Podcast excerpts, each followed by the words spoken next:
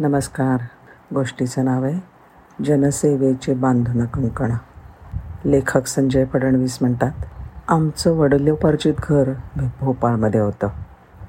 मी कामासाठी चेन्नई येथे राहत होतो. अचानक वडिलांचा घरून फोन आला ताबडतोब निघून ये. घाईघाईने रेल्वे स्टेशनवर पोचलो रिझर्वेशन नाही मिळालं. भोपाळला जाणारी गाडी समोरच उभी होती. एका साधारण श्रेणीच्या डब्यात समोरच्याच घुसलो. डब्यात कुठे बसायला जागा मिळते का? म्हणून इकडे तिकडे पाहिलं. ते एक गृहस्थ बर्थवर झोपलेले होते. त्यांना विनंती केल्या केल्याबरोबर ते उठले आणि हसून म्हणाले जरूर या आपण इथे बसू शकता. त्यांना धन्यवाद दिले आणि तिथेच कोपऱ्यामध्ये बसलो. त्यांच्याशी मी माझा परिचय करून दिला. मी इस्रोमध्ये शास्त्रज्ञ आहे. आज अचानक गावी लाग जायला लागतं आहे म्हणून एका साधारण श्रेणीच्या डब्यात चढलो. अन्यथा मी ए सी डब्याशिवाय प्रवास नाही करत. ते सज्जन गृहस्थ माझ्याकडे बघून हसले आणि म्हणाले अरे वा म्हणजे माझ्याबरोबर आज एक शास्त्रज्ञ प्रवास करतो आहे त्यांनी सांगितलं माझं नाव जगमोहन राव आहे. वारंगळला चाललो आहे तिथल्याच जवळच्या एका गावामध्ये मी राहतो. एवढं बोलून त्यांनी बॅगेतून आपला जेवणाचा डबा काढला आणि म्हणले हे घरचं जेवण आहे. घेणार तुम्ही? माझ्या संकोची स्वभावामुळे मी नकार दिला. आणि माझ्या बॅगमधलं सँडविच काढून खाऊ लागलो. मनाशीच विचार करत होते जगमोहनराव हे नाव कुठेतरी ऐकल्यासारखी वाटतंय पण आठवत नाही. माझ्या समोरच्याच बर्थवर एक कुटुंब होतं. आई वडील आणि दोन मोठी मुलं. ते झोपण्याच्या तयारीला लागले होते. मी एका बाजूला बसून मोबाईलमधला गेम खेळायला लागलो. आता रेल्वेने वेग पकडला होता. आणि अचानक माझं लक्ष समोरच्या बर्थवर झोपलेल्या पंचावन्न सत्तावन्न वर्षाच्या त्या गृहस्थाकडे गेलं. त्यांना धाप लागली होती. छातीत दुखत होतं. श्वास घेण्यासाठी अडचण होत होती आणि ते तळमळत होते. त्यांचा परिवार जागा झाला होता. अतिशय घाबरले होते ते. ते त्यांना पाणी पाजायला लागले. पण त्यांना तर काहीच नको होतं. ते गृहस्थ बोलण्याच्यासुद्धा मनस्थितीत नव्हते. समोरच्या परिस्थितीचं गांभीर्य समजून मदतीसाठी मी जोरांदी ओरडलो. अरे कोणीतरी डॉक्टरांना बोलवा. इमर्जन्सी केस आहे. मदत हवी मदत पण रात्रीच्या वेळी स्लीपर श्रेणीच्या डब्यात डॉक्टर कुठून मिळणार? त्यांची असहाय्य अवस्था बघून कुटुंबीय डर रडायला लागले. तेवढ्यात माझ्या सोबतीचे जगमोहनराव जागे झाले आणि विचारलं काय झालं?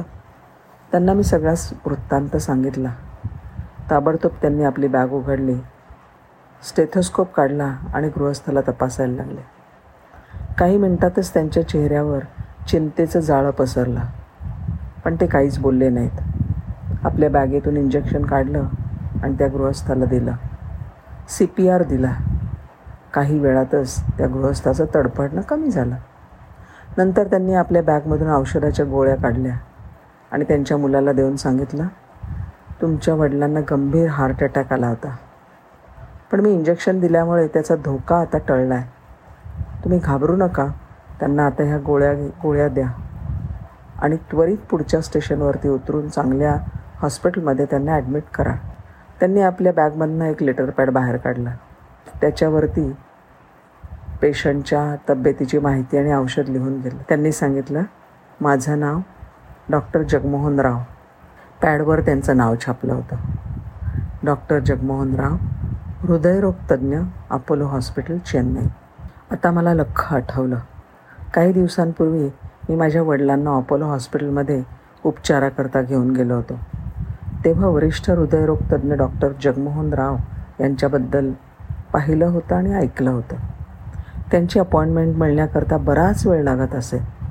मी आश्चर्यचकित होऊन त्यांच्याकडे पाहतच राहिलो. एवढा मोठा डॉक्टर रेल्वेच्या साधारण डब्यातून सामान्य माणसासारखा प्रवास करत होता. आणि मी तर एक छोटासा शास्त्रज्ञ ए सीशिवाय प्रवास करत नाही अशा बढाया मारत होतो. उत्सुकतेने मी त्यांना विचारलं डॉक्टर आपण तर आरामात ए सीच्या डब्यातून प्रवास करू शकला असता. मग या सामान्य डब्यातून प्रवास का करता? ते हसून म्हणाले लहानपणापासून मला माहिती आहे की रेल्वेमध्ये विशेषतः सेकंड क्लासच्या डब्यामध्ये डॉक्टर उपलब्ध नसतात. त्यामुळे मी जेव्हा केव्हा गावी जातो किंवा प्रवासाला जातो तेव्हा सावा सामान्य डब्यातूनच प्रवास कर कारण कुणाला कधी डॉक्टरची गरज लागेल काहीच सांगता येत नाही. मी डॉक्टर झालो ते लोकांची सेवा करण्याकरतात आम्ही कोणाच्या उपयोगी पडलो नाही तर आमच्या शिक्षणाचा फायदा काय? नंतरचा प्रवास मी त्यांच्याशी गप्पा मारतच केला पहाटेचे चार वाजले होते. वारंगल स्टेशन जवळ आलं होतं. ते उतरून गेले. प्रसिद्धीची हाव न बाळगता निरपेक्षपणे जनसेवा करणाऱ्या त्या महान असामान्य व्यक्तिमत्वाने माझे विचार आणि माझं जीवन दोन्हीही बदलून टाकलं होतं. धन्यवाद.